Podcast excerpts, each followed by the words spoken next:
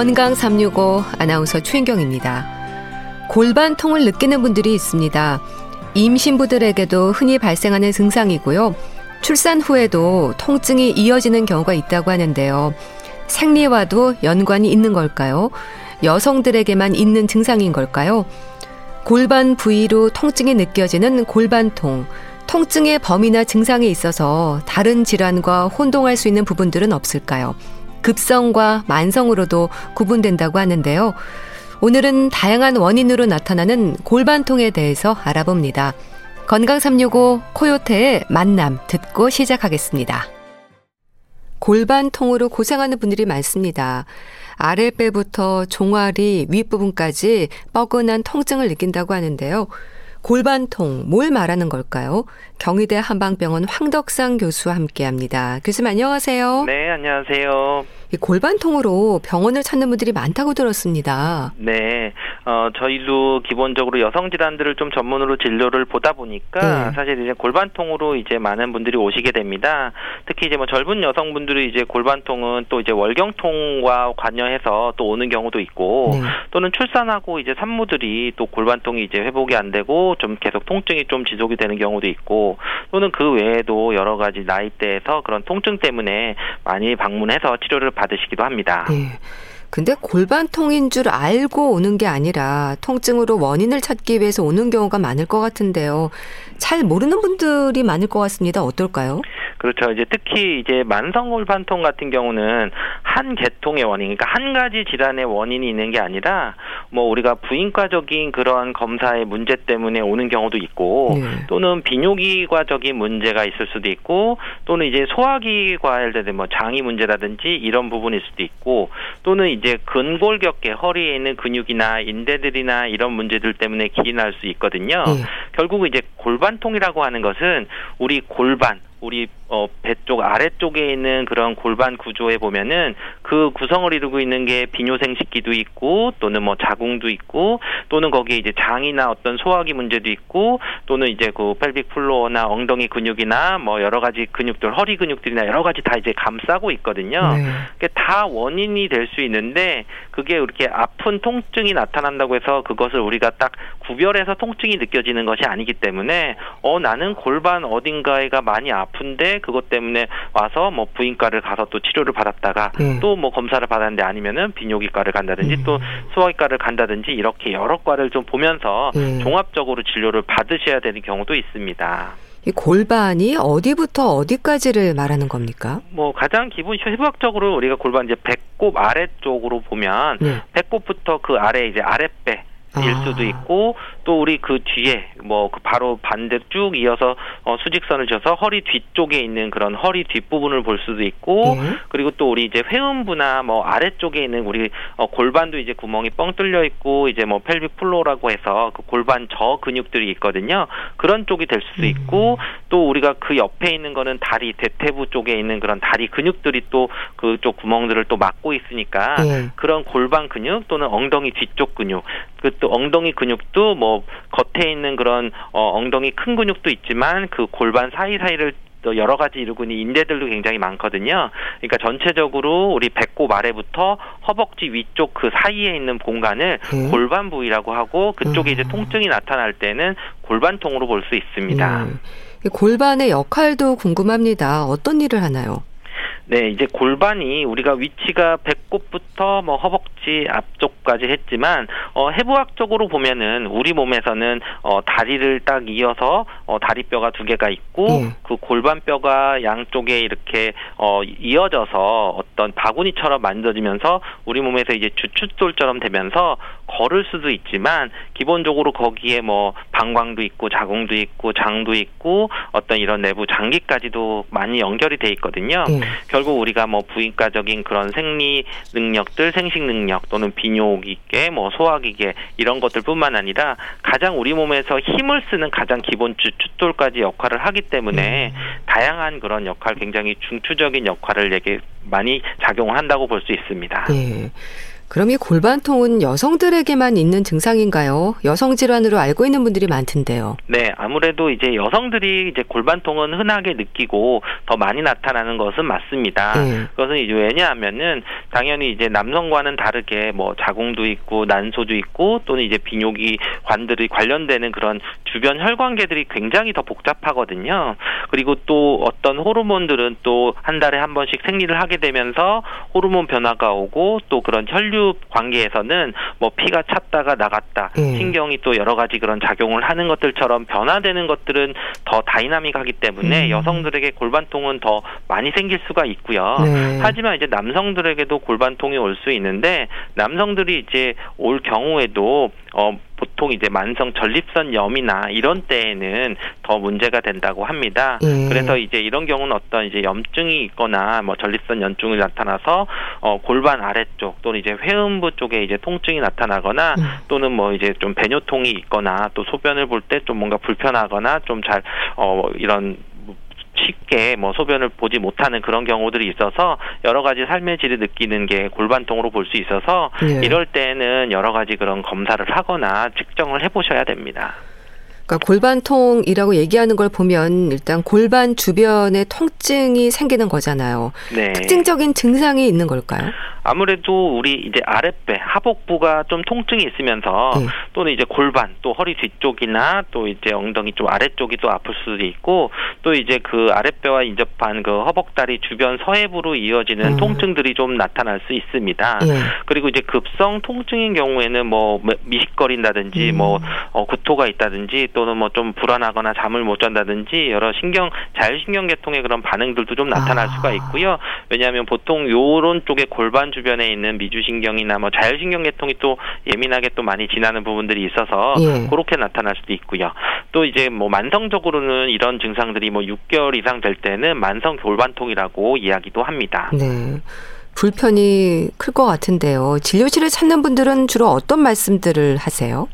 어, 기본적으로는 이런 골반통 자체, 골반 주변에 있는 통증들을 호소를 하고 뭔가 소변이나 뭔가 이런 비뇨기 생식기 쪽으로 불편한 것도 얘기를 하시지만 예. 또뭐 다른 연구에 따르면은 이런 환자 중에서는 뭐 허리가 아프다 또는 뭐 어깨가 아프다 또는 이제 다리가 저리거나 다리가 아프다고 하는 근골격계 통증을 호소하시는 분들이 또 가장 많았고요. 예. 또 이런 것과 더불어서 어, 피로나 무기력을 느끼면서 뭔가 좀그 굉장히 체력이 빨리 소모되는 그런 것들을 느끼시거나 음. 또는 뭐 두통 또는 뭐 부정 자궁 출혈들이나 또는 잔뇨감이나 뭐 배뇨 장애나 이런 것들을 느끼시는 것뿐만 아니라 뭐 소화 불량처럼 이제 다양한 증상들이 있는데 결국은 우리가 이런 골반통이라고 하는 게 위치적으로는 골반 부위에 국한되지만 음. 여기에 해당되는 게 뭐 비뇨생식계 또는 뭐 음. 소화기계 여러 가지 근골격계가 다 이제 관여를 하기 때문에 어 증상에 따라서는 그런 해당하는 증상들도 같이 나타나실 수 있습니다. 예. 원인이 뭔가요? 다른 질환과 혼동할 수 있는 부분들도 많은 것 같은데요. 네, 그냥 단순히 이제 골반통이라고 하면 그것과 관련되는 원인들은 초기에 이제 진단을 잘 하고 그 평가를 하는 것이 굉장히 중요한데요. 네. 가장 이제 뭐 여성들에게 나타나는 골반통의 원인은 당연히 이제 뭐 자궁 내막증이라고 하는 어. 그런 것들인데 자궁 내막증이요. 네, 자궁 내막증이라고 하는 질환인데 어, 이런 통증은 당연히 이제 여성 월경 주기에 따라서 통증이 변화가 되지요. 그래서 이제 그런 호르몬 변화 때문에 통증이 이제 심해지고 또 생리 기간 동안 네. 더 심해지고 또 이제 생리가 끝나면 통증이 또 완화되고 음. 하는 것들이 보인다 그러면은 약간 이제 여성 어, 생식 기능과 관련되는 음. 그런 골반통이라고도 볼 수도 있고 이거는 뭐 생리통처럼 아픈 건가요? 어, 생리통보다 더 심하게 아. 프고 그리고 이제 보통 어, 생리통이라고 일반적으로 원발성 생리통이라고 하는 것은 어, 원래 초경 때부터 계속 아프게 되면서 예. 오히려 좀 하루 이틀 정도 좀 아프다가 좀 완화되는데 만약에 이제 자궁 내막증이 있거나 또는 만성 골반통으로 가면은 생리 전부터 아프거나 되거나 아. 또는 뭐 생리가 끝날 때까지도 계속 아프게 돼서 네. 굉장히 또 좀 강도도 셀 뿐만 아니라 어떤 생리통의 양상이나 생리통이 좀 음. 어, 기간들도 좀 더 길어지는 그런 특징들이 있어서 좀 차이가 있습니다. 네. 그리고 또는 뭐 초경 때 생리통이 없었는데 갑자기 이제 나이가 들어서 어느 순간부터 갑자기 생리통이 급하게 나타났다. 이럴 때에도 또는 이러한 만성 골반통, 자궁 내막증이나 이런 것들을 네, 생리통으로 또 올 수가 있습니다. 네. 그리고 이제 또 그런 그 외에도 또는 뭐 근막 근육과 관련되는 그런 통증이라고 하면은 허리를 움직이거나 할 때 더 이제 아플 수가 있게 되는 거고요. 예. 그래서 골반통은 여러 가지 이제 다른 어 질환들과 같이 병행을 할 수 있기 때문에 구별하는 것들은 위에서 그런 양상들, 통증의 양상들이나 이런 것도 잘 관찰하고 또 관련되는 그런 증상들이 어 나타나는 것이 있는 병력 정치를 잘하는 것이 중요합니다. 네. 근데 뭐 허리가 아프다, 어깨가 아프다, 다리가 저린다라고 하면 골반통이라고 생각을 못 할 것 같네요. 네, 아무래도 이제 어, 우리가 근육이나 이런 통증들은 어, 한 가지 딱 떨어져 있는 것이 아니라 우리가 특히 이제 골반은 우리 몸에서 이제 주춧돌처럼 네. 모든 근육들을 좀 어, 잡아주는 그런 기초 토대가 음. 되는 것이라서 그 토대가 흔들리거나 통증이 있으면은 다른 쪽으로도 이제 좀 뭐 통증이 좀 나타나는 거고 네. 그건 이제 뭐 급성기라기보다는 좀 만성적으로 좀 반복이 됐을 때 그런 통증이 좀 심해질 수 있습니다. 네. 그 골반통에도 이제 급성과 만성이 있다고 들었는데요. 네. 그래서 기본적으로는 이제 급성 골반통은 보통 어, 한 달 이내에 갑자기 이제 통증이 오게 되는 거고 네. 또 그러 어 이제 만성 골반통은 이제 이런 것들이 급성보다는 오히려 통증의 양상은 좀 약하지만 6개월 이상 지속되는 음. 경우들은 좀 만성 골반통으로 진단 정의를 하고 그 원인을 찾아서 치료를 해야지만 골반통이 완화될 수 있습니다. 네. 급성이라고 한다면 갑자기 통증이 오는 겁니까? 그렇죠. 아무래도 이제 급성 골반통이 오게 되면은 뭐 배가 아프게 되는데 네. 그런 여러 가지 그런 문제들이 있어서 올 수가 있습니다. 예를 들면 우리가 이런 경우 이제 응급실을 바로 가야 되는 그런 경우도 있거든요. 네. 굉장히 이제 심각하게 이제 통증이 와서 정말 뭐 식은땀이 나든 아니면 뭐 어. 열이 나든 여러 가지 오게 되는데 흔하게 우리가 뭐 어뭐 맹장염이라고 하는 뭐 충수염 이런 네. 것들도 뭐 급성 골반통 골반 부위가 아. 픈 걸로도 볼 수도 있고 네. 또는 이제 그런 가임기 여성에 있어서는 이제 자궁의 임신 같은 경우도 음. 있을 수 있거든요. 네. 이 자궁의 임신도 만약에 이제 난관 같은 데 있다가 이제 계속 그쪽이 이제 그쪽이 파열이 되면은 정말 참지 못하는 통증이 오게 돼서 음. 그런 부분이나 또는 이제 부속기 염전이라 그래서 어떤 난 난소에 혹이 있던 그런 부분들이 이제 돌아가면서 염전이 되면서 이제 그쪽이 뭔가 염증이 생긴 건 하면은 정말 통증이 심하게 오게 되고 또는 뭐 장파열이나 뭐 복부 대동맥류 등이 있어서 어떻게 보면 이제 심각하게 응급수를 오게 되는 경우들은 급성 골반통으로 볼 수 있고 이때는 어 아주 통증이 양상이 강하기 때문에 네. 바로 응급실을 가서 적절하게 빨리 치료를 음. 하시는 것이 굉장히 중요합니다. 이 급성이 방치가 되면 만성으로 이어지는 건가요? 어 급성이 급성기에 있는 통증이 만성으로 가는 것보다 이제 만성은 약간 어 급성보다는 평소에는 잘 몰랐다가 예. 지속적으로 계속 이제 되면서 음. 병이 이제 악화가 되는 거죠. 예를 들면 이제 자궁 내막증 같은 경우도 만성적으로 골반통이 나타날 수 있는데 뭐 호르몬 대사가 계속 바뀌게 되면서 점점점 증상이 악화되고 재발하면서 이제 통증이 심해지는 것으로 볼 수 있습니다. 네. 비교적 젊은 여성들에게 많다는 자궁 내막증의 경우도 이제 골반 통증을 증상으로 합니까? 그렇죠. 이제 자궁 내막증이 이제 대표적으로 이제 여성들에게 나타나는 만성 골반통의 원인으로 볼 수 있는 질환 중에 하나인데요. 예. 자궁 내막증이라는 것은 이제 자궁 내막에 보면 어떤 이제 선 조직이라 그래서 뭔가 분비를 시켜주는 그런 어. 뭐 호르몬이나 이런 거를 분비를 시켜주는 그런 선조직과 또는 이제 기질이 이제 자궁이 아닌 다른 부위 어, 복강 내 어디든지 이제 어, 부착이 돼가지고 증식할 수 있는 것들이 되는데요. 예. 결국은 이렇게 되면은 이제 생리 어, 주기에 따라서 호르몬 변화나 이런 것들이 오면은 이러한 선조직이나 기질 조직들이 어, 부풀어 오르거나 염증들이 생기는데 이게 자궁 내에만 있으면은 문제가 안 되는데 그 외의 부분에 있기 때문에 예. 골반도 염증이 생기고 다시 그게 유착이 되고 또 통증이 생기고 하는 것들이 반복되는 것들을 나타날 수가 있습니다. 예. 그래서 이제 뭐 생리통처럼 굉장히 증상이 심하게 오는데 음. 생리만 되면 뭐 배가 아픈 게 아니라 뭐 허벅지가 아프거나 뭐 배 다른 쪽 부위가 굉장히 통증이 심하게 오거나 음. 또는 그런 것들의 어떤 염증 조직들이 남아서 유착이 되기 때문에 뭐 또 불임이 생긴다든지 또는 뭐 어, 성교통이 생긴다든지 여러 가지 이런 압박 증상들이 생겨서 오게 되는 것이 이제 자궁 내막증의 양상입니다. 네. 이것도 심한 통증을 갑자기 또 유발할 수도 있겠네요. 어 이건 이제 그렇지만 이제 자궁 내막증이라고 하는 건 기본적으로 이제 생리와 관련되기 아. 때문에 생리 주기와 관련되는 그런 네, 통증이 생리 주기와요. 그렇죠. 예. 생리 주기가 이제 반복되는 그런 양상, 생리에 아. 따라서 주기에 따라서 통증 양상이 바뀌는 것을 이제 관찰할 수 있습니다. 네. 또 소변길에 문제가 있어도 골반통의 위험이 생긴다고 하던데 이런 경우도 흔합니까? 그렇죠. 우리가 또 이전 경우는 뭐 간질성 방광염 같은 경우가 이제 뭐 그런 만성 골반통의 원인으로 하나를 볼 수 있는데요. 이제 간질성 방광염은 이제 어떤 다른 원인이 있는 게 아니지만 또 방광이 또 충만되는 것과 연결돼서 시골 상부 이제 그 부위에 통증이 느끼고 또는 뭐 이제 빈뇨나 뭐 야간뇨, 절박뇨 등 여러 가지 등을 동반하게 되는데요. 예. 사실 이런 것도 이제 특별하게 원인을 뭐 밝힐 수는 없지만 여러 가지 그런 뭐 자가 면역적인 그런 질환일 수도 있고 남녀 모두에게 발생할 수도 있으면서 뭐 소변이 찰 때 또 심한 방광 통증도 있고 또 예. 배뇨를 하면 또 통증이 좀 줄고 그러면서 이런 통증들은 또 아랫배나 뭐 회음부 질 또는 대퇴부까지도 이렇게 느껴질 수가 있는데 이런 경우들은 이제 어 간질성 방광염이어서 여러 가지 그런 다른 질환도 배제하고 또는 예. 소변 검사도 하고 해서 음. 그런 확인을 해야 되는 그런 질병입니다. 예. 그러니까 방광염에 걸려도 이렇게 골반통이 올 수 있는 거네요. 그렇죠. 그냥 일반적인 그런 방광염처럼 명확한 염증은 있는 거는 아니 요 요로 감염이나 이런 원인들이 없이도 예. 요런 그런 방광염 음. 증상을 통해서 네. 뭐 소변을 보거나 또는 배뇨를 할 때 뭔가 통증 변화가 있다든지 아. 할 때에는 요 비뇨생식기와 관련되는 만성 골반통일 수 있다 이렇게 보시면 됩니다. 네.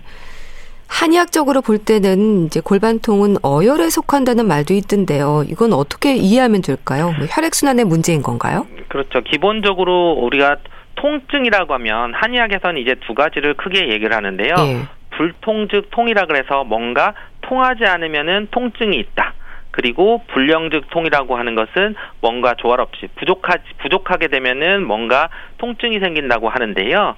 결국 이게 통하지 않는다, 막힌다고 하는 것은 바로 이제 어혈의 개념이어서 네. 골반 주변에 있는 그런 혈류가 굉장히 복잡하고 음. 혈관 구성도 복잡해서 보통 이런 쪽으로 뭔가 어혈이 잘 생기고 혈액 순환이 잘 안 생기 안 안 되게 되면은 그것 때문에 뭐 찌르는 것처럼 아프거나 나쁜 피들이 자꾸 뭉친다고 하는 그런 개념에서 예. 어혈의 개념으로도 볼 수 있고요. 음. 또는 뭐 이렇게 허증이라 그래서 오히려 그런 어 몸이 많이 아랫배도 많이 차고 혈류 순환이 잘 안 되어서 이거는 이제 불량즉 통이라고 하는데 뭐 그렇게 피가 부족해져서 오히려 뭐 근육도 약해지면서 통증이 네. 오게 되는 경우도 바로 이제 피와 순환과 관련돼서 그런 통증의 원인으로 음. 한의학에서는 보고 있습니다. 네.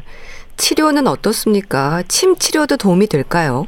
네, 그렇죠. 기본적인 골반통이 통증이 가장 주요한 그런 증상이기 때문에 그 통증을 완화시키는 데에는 그 침 치료가 굉장히 좀 많이 효과가 있고요. 네. 기본적으로 침이라고 하는 것은 어 그 어혈이라고 하는 그런 원인들 피가 잘 돌지 않는 것을 개선시킬 수 있는 기혈 순환을 촉진시킬 수가 있고요. 또는 여기에 이제 뭐 약침 같은 경우는 그 약제 중에서 좀 근육이나 인대를 좀 따뜻하게 해주고 순환이 잘 되게 해주는 그러한 침, 약침 치료를 같이 병행을 하기도 하고 네. 필요한 경우는 뭐 한약이나 또는 따뜻하게 해주는 그런 뜸 치료나 이런 것들을 좀 병행해서 같이 치료하게 됩니다. 네. 약 처방이 내려지기도 합니까? 네, 한약에서도 당연히 이제 골반통을 치료하는 그런 처방들이 많이 있는데요. 예. 그 중에서 이제 뭐 반총산이라고 하는 그런 어 처방이 있는데 이 처방이 보면은 기본적으로 뭐 여성들이 그 아랫배가 차거나 아. 우리가 뭐 남성들도 이제 한산이라 그래서 네. 뭔가 골반이나 아래쪽이 차면서 뭔가 순환이 안 되는 것들 그런 것 때문에 근육통이 오거나 어떤 위장관 증상들을 좀 해소하는 그런 효과가 있다고 얘기를 하는데요. 결국은 어 기본적으로 한약 처방도 골반 주변에 있는 혈류 순환을 좋게 해서 따뜻하게 하면서 그런 네. 이완되게 하면서 진통 효과와 어떤 순환이 잘 되게 하는 그런 치료 목표로 치료하게 됩니다. 예. 좀 혈액 순환이 잘 되게 하는 게 중요하겠네요. 그렇죠. 기본적으로 그래서 골반통 이 있어서 다른 원인이 있으시다 그러면 그 원인들을 치료를 하지만 예. 어 그러면서도 같이 병행을 하셔야 되는 거는 기본 혈류 순환이 잘 되게 하기 위해서 운동을 하는 것이 굉장히 아, 좀 필요합니다. 예. 기본적으로는 우리가 피가 돈다는 것은 혈관 쪽에 있는 근육들의 탄성도 탄력들이 좋고 부드러워야지 혈류 순환이 잘 되는 거기 때문에 요즘에 보면은 뭐 다리를 항상 꼬고 오래 앉아 있거나 뭐 게임을 하면서 이제 나쁜 자세로 오래 앉아 있으면은 항상 혈류가 좀 뭉칠 수가 있거든요. 네. 그래서 이제 그런 거를 완화시킬 수 있게 가장 이제 운동하는 것도 골반통을 예방하거나 좀 관리를 하는데 도움이 될 수 있습니다. 네. 이 골반통이 다른 질환에도 영향을 줍니까? 제때 치료하지 않으면 혹시 위험할 수도 있는지 궁금한데요. 네, 아무래도 이제 골반통의 원인 질환들이 단순히 이제 그냥 어, 방치해서 되는 것뿐만 아니라 좀 심하게 오는 경우들이 있거든요. 결국 뭐 자궁 내막증이나 뭐 골반 내 우렬증, 뭐 난소 난관염이나 여러 가지 뭐 유착 등이나 이런 산부인과적인 원인들이 있는데 예. 이런 것들을 제때 치료하지 않는다 그러면은 뭐 생리불순이 있거나 또는 이런 것과 관련돼서 이제 뭐 난임이 온다든지 여러 가지 신체적인 문제들이 올 수도 있고요. 네. 또는 뭐 비뇨 생식기적으로 봐도 뭐 관질성 방광염이나 또는 뭐 전립선염이라든지 음. 또는 뭐 요도염이라든지 뭐 급성 방광염도 사실은 이제 방치할 수 있, 는 것이 아니라 바로바로 바로 네. 치료를 할 수 있는 거고 또는 이제 장 쪽으로 봐도 뭐 과민성 장주근이나 뭐 크론시병이라든지 뭐 장애 뭐 종양 뭐 여러 가지 소화기계 원인들 이런 것뿐만 아니라 근골격계 원인들이 있기 때문에 아. 기본적으로 그런 골반통이 있을 때에는 예. 원인 질환들을 또 진료를 받고 그 해당하는 원인 질환까지도 치료를 받으시는 것을 권해드립니다. 네. 그럼 골반통에 대한 검사를 받아볼 필요가 있는 분들이랄까요? 의심 증상들에 대해서도 좀 짚어주시죠.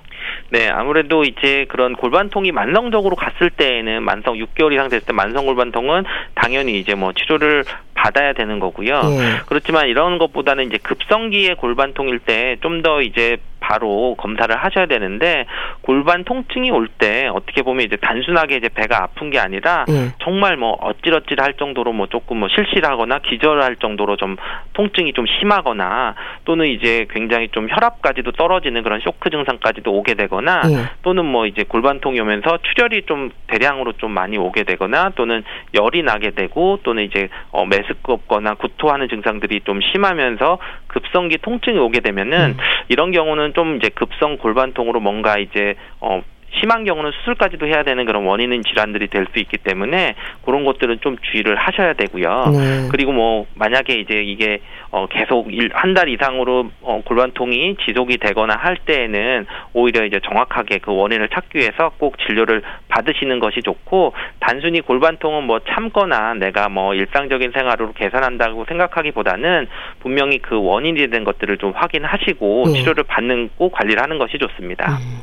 이 골반통으로 일상이 좀 힘들고 불편한 분들은 증상 완화를 위해서 어떤 노력을 하면 좋을까요? 어, 기본적으로 골반에는 뭐 비뇨생식기, 뭐 근육들, 신경계, 혈류순환 이런 것들이 여러 가지가 있는데 예. 어, 가장 중요한 것은 이제 혈류순환이 잘 되고 따뜻해지는 그런 몸 상태, 신체 상태이기 때문에 우리가 요즘에 코어 운동, 코어 운동 강화를 하는데 강조를 하는데요. 예. 네, 그게 골반 주변에 어떤 뭐 외모 외모적인 부분에서 뭐 어, 뭐 멋있게 보이게 하거나 그런 것이 아니라 기본적으로 골반이 갖고 있는 게 우리 몸의 전체에서 가장 순환이 필요한 거고 건강한 몸 상태를 유지해 줄 수 있기 때문에 예. 그런 운동을 통해서 골반 내부에는 혈류순환이 잘 이루어지게 하는 것이 가장 좋습니다. 예.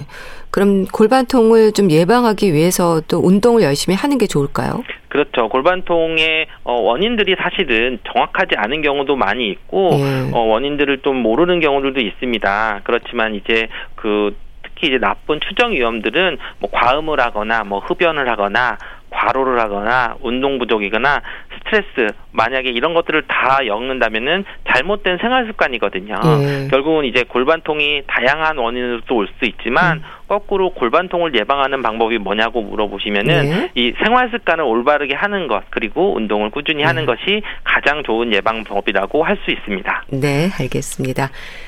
자, 오늘은 골반통에 대해서 말씀드렸는데요. 경희대 한방병원 황덕상 교수와 함께 했습니다. 말씀 잘 들었습니다. 네, 감사합니다. 감사합니다. KBS 라디오 건강 365 함께 하고 계신데요. 박혜경의 고백 듣고 다시 오겠습니다.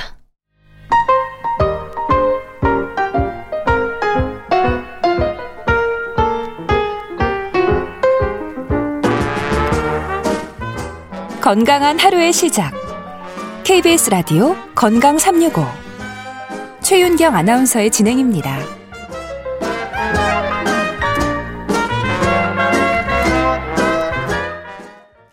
KBS 라디오 건강 365 함께 하고 계십니다.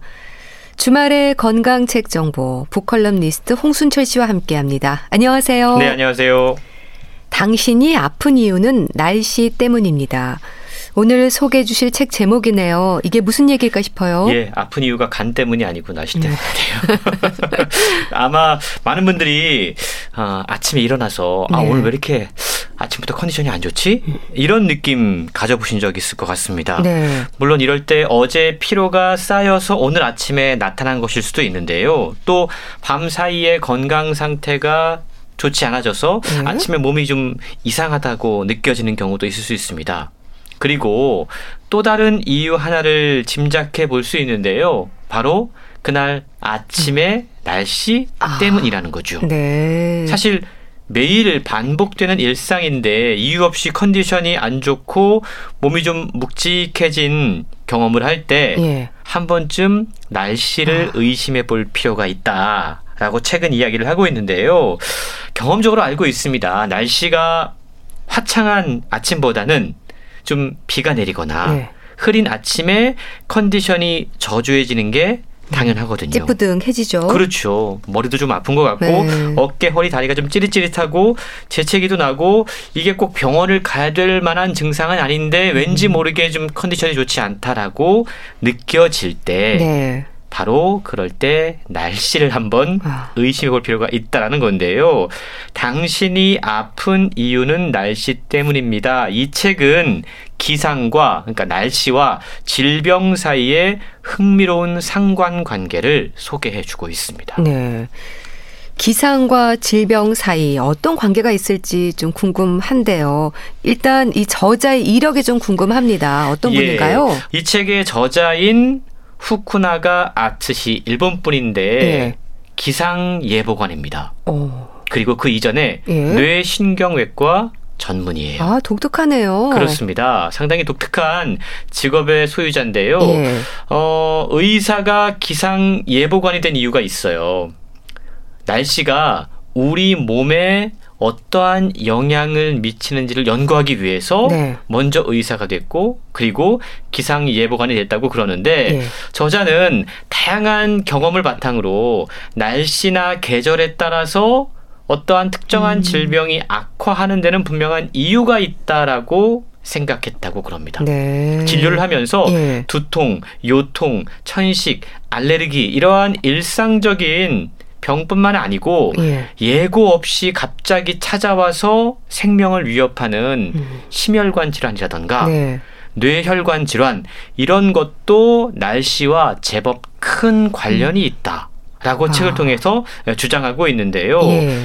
일기 예보를 통해서 얻을 수 있는 정보들을 바탕으로 질병을 예방하기 위한 방법들을 설명해 줍니다. 네. 그러니까 내일 날씨가 어떻다라는 일기 상황을 보고 특별히 그 관련 질환이 있는 사람들은 주의를 할 수 있다라는 거죠. 아. 질병을 일으킬 만한 기상 정보에 대해서 미리 알아두고 네. 일상에서 예방법을 실천하면서 뭔가 좀 그동안 아, 왜 이렇게 아프지? 아침마다 좀 힘들지라고 느꼈던 그런 통증에 시달리지 않을 수 있는 방법이 있다라고 이야기를 해요. 네. 그러니까 저도 상당히 흥미롭게 이 책을 음, 읽었는데 예. 날씨, 기상과 우리의 건강 상태가 상당히 밀접한 관련을 맺고 있다라고 이야기를 하고 있는 것이죠. 네. 정말 날씨와 우리 건강이 서로 연관이 있다. 좀 흥미로운 주제인데, 그럼 날씨가 원인이 되어서 나타나는 질병들의 어떤 게 있을까요? 예, 저자는 그러한 질병들을 예. 기상병이라고 소개를 해요. 기상병이요. 예. 그러니까 날씨 변화와 밀접한 관계가 있는 어떠한 증상, 병을 일컬어 기상병이라고 이야기를 하는데 네. 이게 이미 사전에도 이렇게 정의가 아, 되어 그렇군요. 있더라고요. 특정한 계절에 특히 많이 발생하는 병들이 있죠. 음. 예를 들자면 여름이 되면 식중독 증상들이 많이 식중독. 발생을 합니다. 예. 또 겨울에는 감기 아. 같은 질환들이 많이 발생을 해요.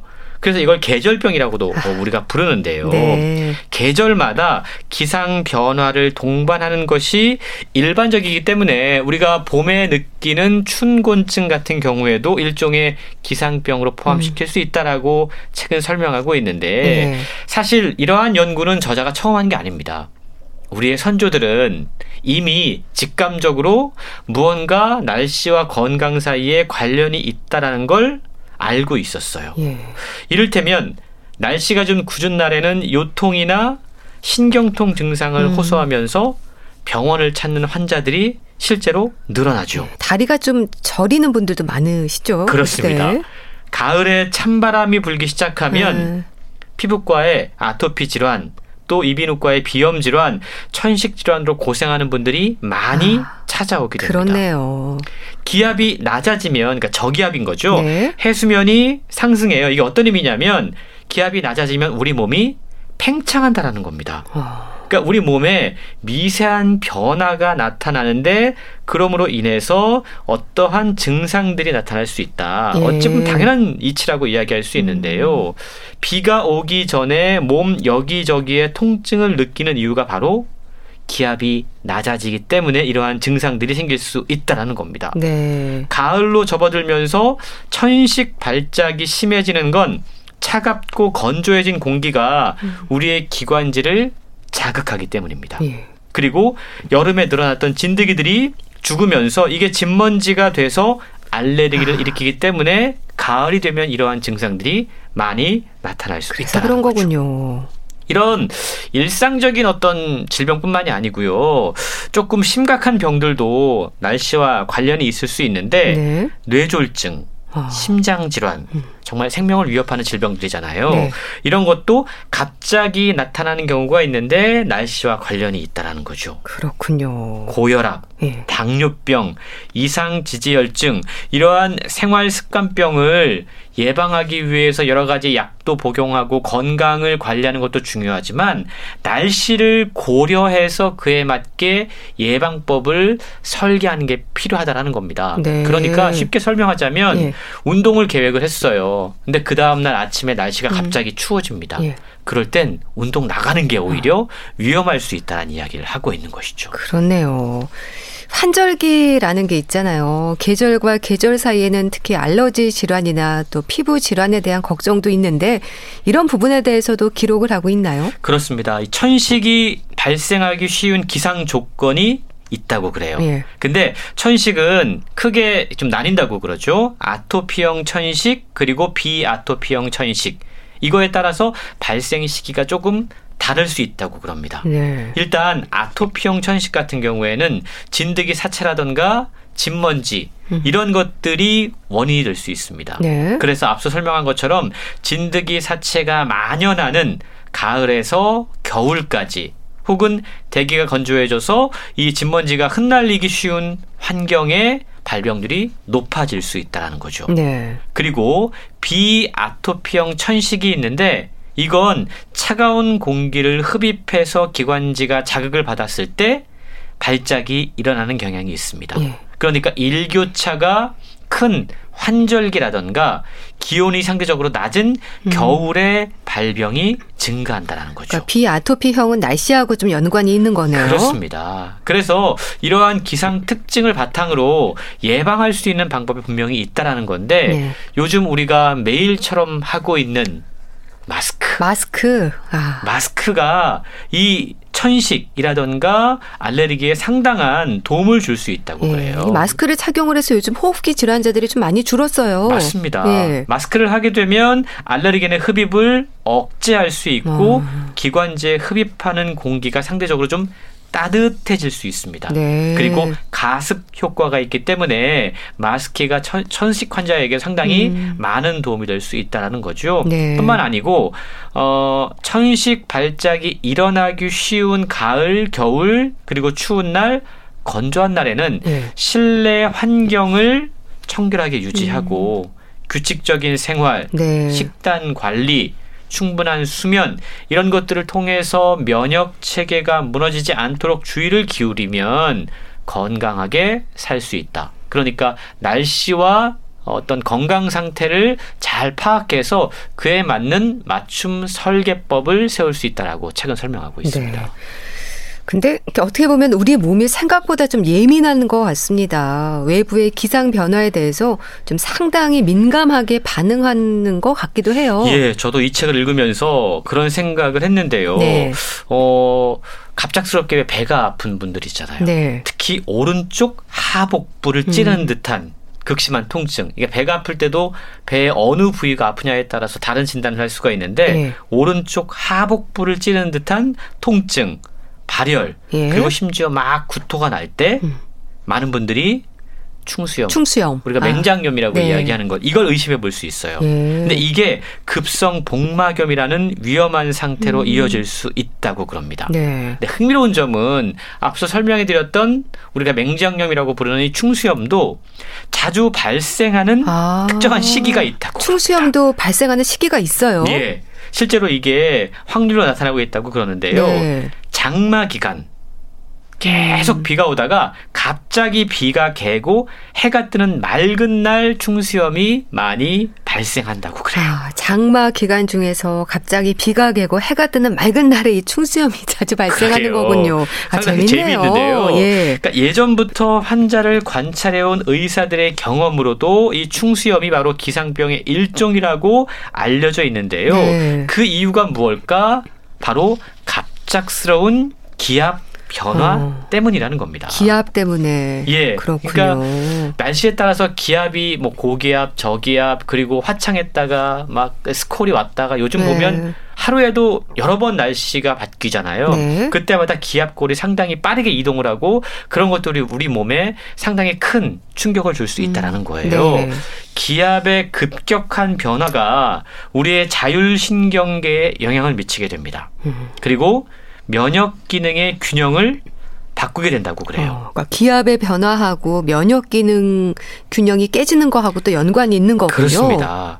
한번 상상을 해보죠. 예. 장마 기간에 계속 비가 와요. 그러면 전반적으로 기압이 낮은 날이 계속됩니다. 네. 이렇게 되면 부교감 신경이 우위인 상태가 유지가 돼요. 네. 우리의 신경이 교감 신경과 부교감 신경으로 나뉘어지잖아요. 네. 기압이 낮을 때는 부교감 신경이 우위인 상태에 있습니다. 네. 그러다가 갑자기 비가 개고 날씨가 맑아지면 교감 신경이 우위가 됩니다. 예. 부교감 신경이 급격히 약화돼요. 아.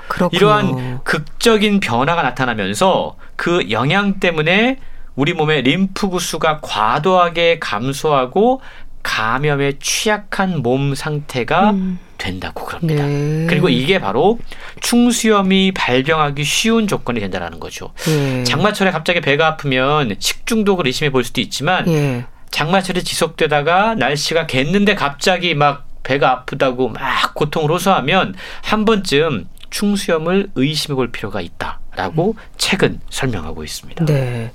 그러니까 기압의 이런 변화에 따라서 염증 반응을 또 일으키게 되는 거군요. 우리 몸이. 그렇습니다. 예. 뇌혈관 질환이라든지 이런 부담이 큰 질환들과의 관련은 또 어떨까요? 예, 뇌출혈도 기상 조건에 따라서 발병 확률이 달라지는 기상병 가운데 하나다 라고 책은 설명하고 있습니다. 네. 60대 뇌출혈 환자의 사례가 소개가 되고 있는데요. 추운 겨울 아침에 일어나자마자 잠옷 차림으로 현관문을 열었는데 갑자기 왼쪽 몸에 아. 힘이 들어가지 않더니만 무너지듯 쓰러진 분의 사례가 소개가 돼요. 예. 갑자기 기온차를 느끼는 그렇습니다. 거군요. 이분이 두통도 없고 예. 의식도 맑았는데 몸에 힘이 쭉 빠져서 움직일 수 없어서 음. 구급차를 싣고 저자가 진단하는 병원으로 왔는데 네. CT 촬영을 해보니까 우뇌 출혈이라는 아. 진단이 나왔다고 그럽니다. 네. 다행히 상태가 심각하지 않아서 약을 먹고 예 이렇게 해서 어, 치료가 됐는데요. 네. 이분은 평소에도 자기가 고혈압이라는 걸 잘 알고 있었기 때문에 염분을 적게 섭취하고 평소에 건강에 큰 신경을 쓰고 있었다고 그래요. 네. 근데 예기치 않게 갑작스럽게 뇌출혈이 발병했다라는 거죠. 그 이유를 분석해 보면 뇌출혈이 가장 많이 나타나는 시간대가 있다고 그래요. 어, 언제인가요? 아침 시간입니다. 아침이요. 왜냐하면 음. 자다가 일어났을 때 갑작스럽게 혈압이 상승하게 되거든요. 네. 게다가 추운 겨울날이었어요. 네. 이렇게 되면 평소보다 더 혈압이 상승하게 됩니다. 아. 뇌속 미세 혈관이 파열되면서 뇌출혈을 일으키기 상당히 좋은 조건이 될 수 있다라는 거죠. 네. 그러니까 결론적으로 음. 뇌출혈 그리고 뇌혈관 질환에 주의해야 할 기상 조건이 있는데 네. 기온이 낮고 쌀쌀해지는 날 특별히 주의해야 된다고 그럽니다. 예. 일교차가 큰 날, 그리고 12월에서 2월 사이에 아침 기온, 최저 기온이 낮은 날에 뇌출혈이 발생할 가능성이 상당히 높다라는 점을 기억하면 뭔가 날씨가 갑작스럽게 추워진다고 할 때 특별히 보온이라던가 네. 아니면 자기 체온 유지에 음. 상당히 신경을 써야 된다는 걸 우리가 알 수 있다는 거죠. 네. 추운 겨울에는 또 아침 운동 많이 삼가라고 하잖아요. 이런 그렇습니다. 기온차 때문이겠죠. 그렇습니다. 그리고 만약에 고- 이런 질환이 있다면 네. 주무실 때 음. 어, 조금 더 옷을 따뜻하게 입는다던가 예. 아침에 의식이 깼을 때도 바로 일어나지 말고 조금 천천히 의식적으로 일어나게 되면 갑작스러운 혈압 상승을 막을 수 있기 때문에 이러한 질환을 어느 정도 예방할 수 있다라고 책은 설명하고 있는데요. 네. 재미있는 건 뇌출혈도 남성과 여성 가운데 남성에게 발병 확률이 높다고 그러잖아요. 아, 그렇죠. 고혈압, 예. 고지혈증 이런 기저 질환이 있는 분들 특히 남성분들이 추운 날 아침에 음. 갑작스럽게 일어나서 어떤 활동을 하는 건 상당히 위험하다라고 설명하고 있는 거고요. 네. 재밌는 건 아침에 일어나서 시원한 물 찬물 드시는 분 계십니다. 예. 이런 분들도 되게 위험하다고 그래요. 아, 저 찬물 좋아하는데요. 그러니까 질환이 있는 분들은 예. 혈압이 있는 분들은 네. 아침에 일어나서 갑작스럽게 찬물을 마시거나 아. 아. 니면 차가운 물에다 손을 넣거나 예. 설거지를 하거나 이러한 활동 자체가 갑작스럽게 혈압을 상, 상승시키기 아, 때문에. 예 상당히 위험하다라고 책은 설명하고 있더라고요. 네. 홍순철 씨는 어떠세요? 날씨의 영향을 좀 받는 편이세요? 저도 제법 영향을 많이 받는데요. 예. 저도 특별히 어 이렇게 좀 흐린 날 아침에 머리가 묵직하고 두통 같은 것들이 좀 있었어요. 네. 그래서 아침에 일어나서 꼭 커피를 진하게 내려서 한 잔 마시면 예. 뭔가 좀 개운해지는 그런 느낌이 들었는데 음. 이게 사실 혈압과 기상과 네. 이, 게 상당히 연관성이 있다라는 걸 책을 읽으면서 느껴서 아 이게 나만이 겪고 있는 문제가 아니라 실제로 보편적으로 많은 분들이 음. 겪을 수 있는 현상이다라는 걸 실제로 느낄 수가 있었습니다.